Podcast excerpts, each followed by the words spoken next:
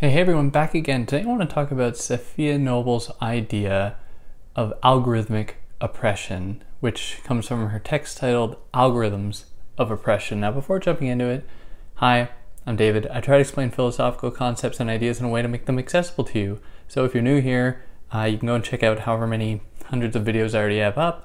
If you are new, like, share, subscribe, so you can see videos I release every single week, sometimes twice a week. If you found this on YouTube, you're going to be able to find it in podcast form pretty much anywhere where you get podcasts.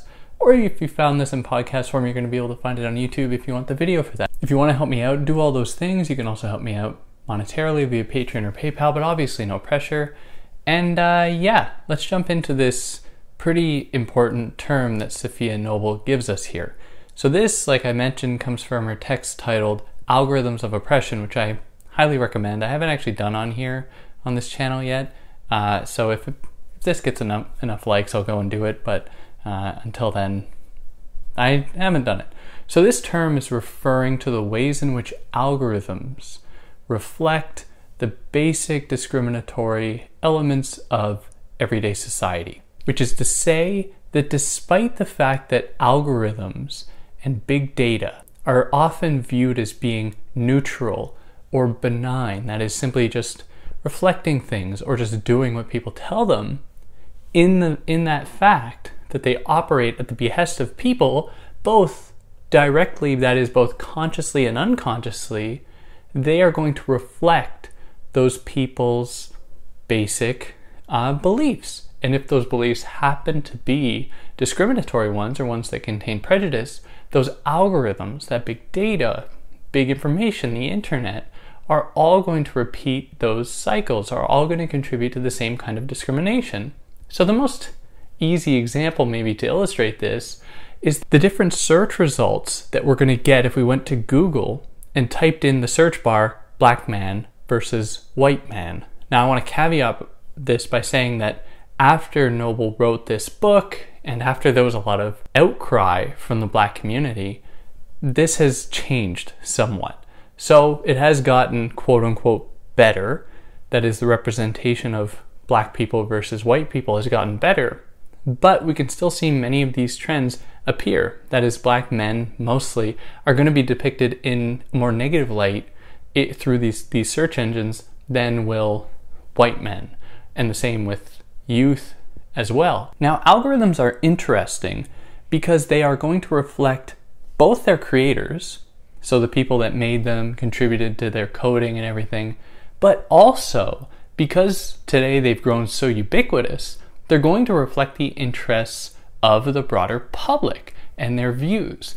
Because as people use them, and this is what is referred to as machine learning and other kinds of neural learning mechanisms, these AI, this software, these algorithms, which aren't all the same thing, but anyways, are going to learn to adapt to accommodate what are basic trends, and are going to be able to pick up trends, and are going to be able to realize what people might ask. So this is why if you go to Google and you typed in something like, why is my, you'll see a bunch of filled in things, different options as to what you could fill in with following what is my, and it'll tell you, it'll give you these options that you can click on, because these are things that people have been looking up. And this reveals the extent to which these algorithms are largely in league with everyday culture. Now, the internet, now tech, aren't always the most accessible things. They are going to be, and this was certainly true at the beginning of their entrance on the world stage, and especially in Western countries, in North America and so on, it was largely those people who could afford this tech, could afford this technology, that could access it. And it would continue on like that for a long time, even very much to this day. So the interests of the algorithm are then going to reflect those people who are most likely to access them, to be able to access the internet, to be able to use the internet, and are there going to reflect those interests, which are often going to go along class and racial and in many ways gender lines. Now, Noble is very clear, and I think that this is one of her better points, that this is not new.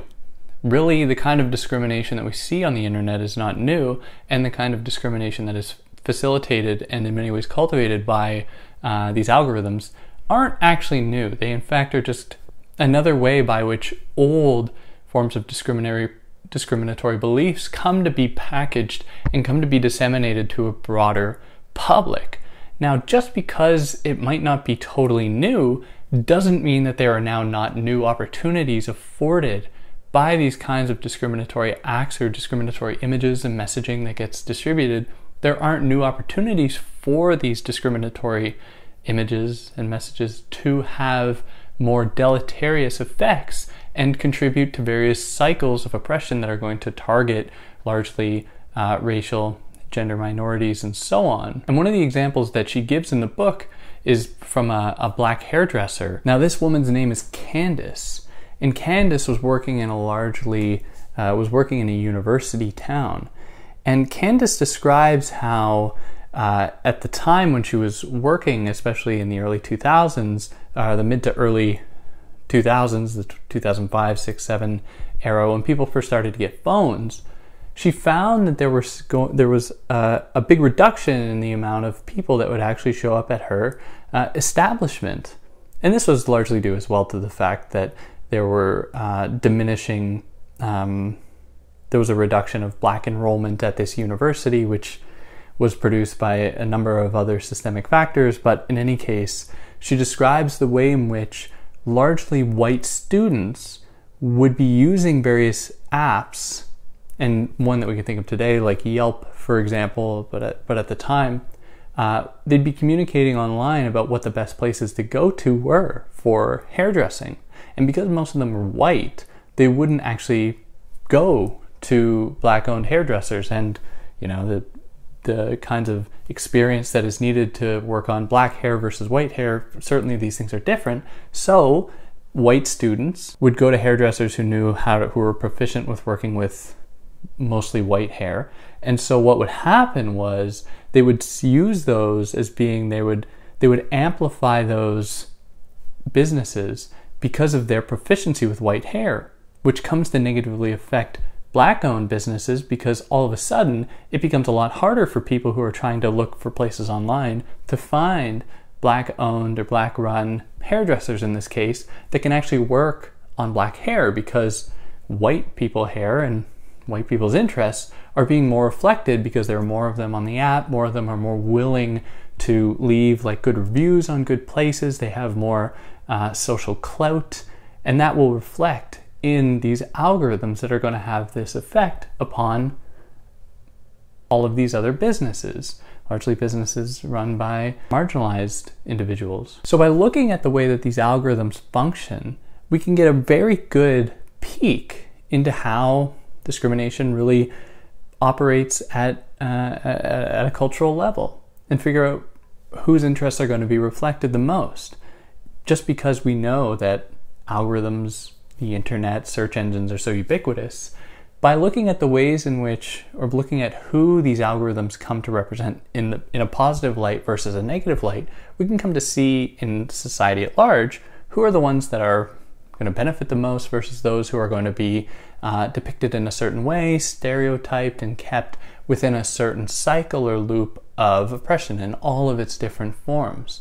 And it's important not to look at technology and say that it is technology contributing to this. Sure, it plays some part, and it has to be interrogated for its many negative effects, especially big data gathering, especially the predatory extraction of resources, extraction of data from users, without their consent, and so on. The rendering completely superfluous of gig workers because of the continually diminishing and the continually diminishing condition of workers, forcing people to constantly be leaving one form of employment, causing a lot of turnover. So there's always an ample supply of new workers ready to come into these crappy jobs.